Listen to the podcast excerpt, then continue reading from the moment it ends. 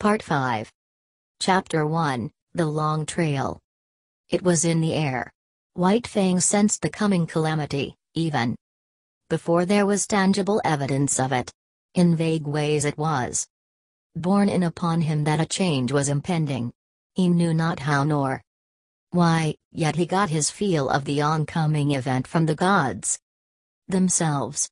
In ways subtler than they knew, they betrayed their intentions to the wolf dog that haunted the cabin stoop, and that, though he never came inside the cabin, knew what went on inside their brains. Listen to that, will you? The Dog Musher exclaimed at supper one night. Weedon Scott listened. Through the door came a low, anxious whine.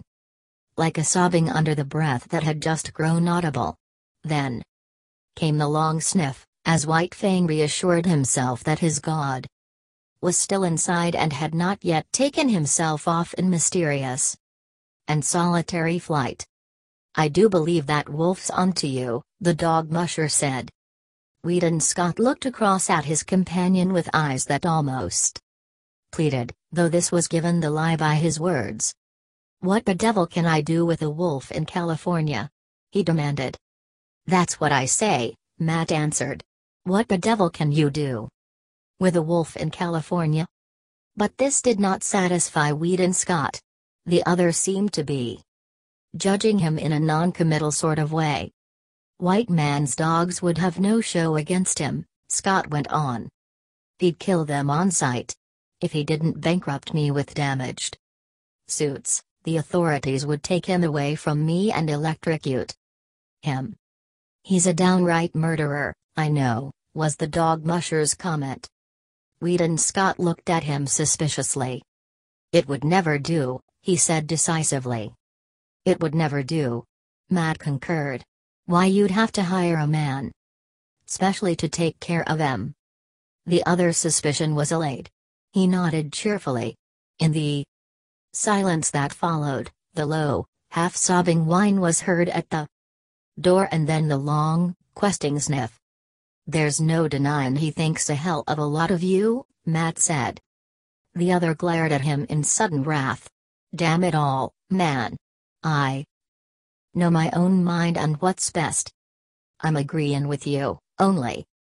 Only what? Scott snapped out. Only. The dog musher began softly, then changed his mind. And betrayed a rising anger of his own. Well, you needn't get so all fired head up about it. Judging by your actions one think you didn't know your own mind. Weedon Scott debated with himself for a while, and then said more gently, You are right, Matt. I don't know my own mind, and that's what's the trouble. Why, it would be rank ridiculousness for me to take that dog along, he broke out after another pause. I'm agreeing with you, was Matt's answer, and again his employer was not quite satisfied with him. But how in the name of the great Sardanapalus he knows you're going is what gets me, the dog musher continued innocently. It's beyond me, Matt, Scott answered, with a mournful shake of the head. Then came the day when, through the open cabin door, White Fang saw the fatal grip on the floor and the love master packing things into it. Also, there were comings and goings, and the erstwhile placid atmosphere of the cabin was vexed with strange perturbations and unrest. Here was indubitable evidence. White Fang had already scented it. He now reasoned it. His god was preparing for another flight. And since he had not taken him with him before, so, now, he could look to be left behind. That night he lifted the long wolf howl. As he had howled, in his puppy days, when he fled back from the wild to the village to find it vanished and not but a rubbish heap to mark the site of Grey Beaver's teepee, so now he pointed his muzzle to the cold stars and told to them his woe. Inside the cabin the two men had just gone to bed. He's gone off his food again, Matt remarked from his bunk. There was a grunt from Weedon Scott's bunk, and a stir of blankets. From the way he cut up the other time you went away, I wouldn't wonder this time but what he died. The blankets in the other bunk stirred irritably. Oh, shut up. Scott cried out through the darkness. You nag. Worse than a woman. I'm agreeing with you, the dog musher answered, and Weedon Scott was not quite sure whether or not the other had snickered. The next day White Fang's anxiety and restlessness were even more pronounced. He dogged his master's heels whenever he left the cabin, and haunted the front stoop when he remained inside. Through the open door he could catch glimpses of the luggage on the floor. The grip had been joined by two large canvas bags and a box. Matt was rolling the master's blankets and fur robe inside a small tarpaulin. White Fang whined as he watched the operation. Later on two Indians arrived.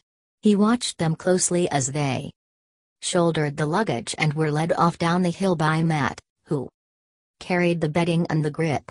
But White Fang did not follow them. The master was still in the cabin. After a time, Matt returned. The master came to the door and called White Fang. Inside. You poor devil, he said gently, rubbing White Fang's ears and tapping his spine. I am hitting the long trail, old man, where you cannot follow. Now give me a growl the last, good, goodbye. Growl. But White Fang refused to growl. Instead, and after a wistful, searching look, he snuggled in, burrowing his head out of sight. Between the master's arm and body. There she blows. Matt cried. From the Yukon arose the hoarse bellowing of a river steamboat. You've got to cut it short. B.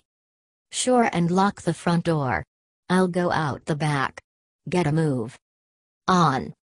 The two doors slammed at the same moment, and Weedon Scott waited for Matt to come around to the front. From inside the door came a low whining and sobbing. Then there were long, deep-drawn sniffs. You must take good care of him, Matt, Scott said, as they started down the hill. Right and let me know how he gets along. Sure, the dog musher answered. But listen to that, will you? Both men stopped.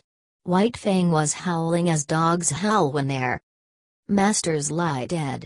He was voicing an utter woe, his cry bursting upward in great heartbreaking rushes, dying down into quavering misery, and bursting upward again with a rush upon rush of grief. The Aurora was the first steamboat of the year for the outside, and her decks were jammed with prosperous adventurers and broken gold seekers, all equally as mad to get to the outside as they had been. Originally to get to the inside. Near the gangplank, Scott was shaking hands with Matt, who was preparing to go ashore. But Matt's hand went limp in the other's grasp as his gaze shot past and remained fixed on something behind him. Scott turned to see. Sitting on the deck several feet away and watching wistfully was White Fang. The dog musher swore softly, in awe-stricken accents. Scott could only look in wonder. Did you lock the front door? Matt demanded. The other nodded. And asked, How about the back? You just bet I did, was the fervent reply.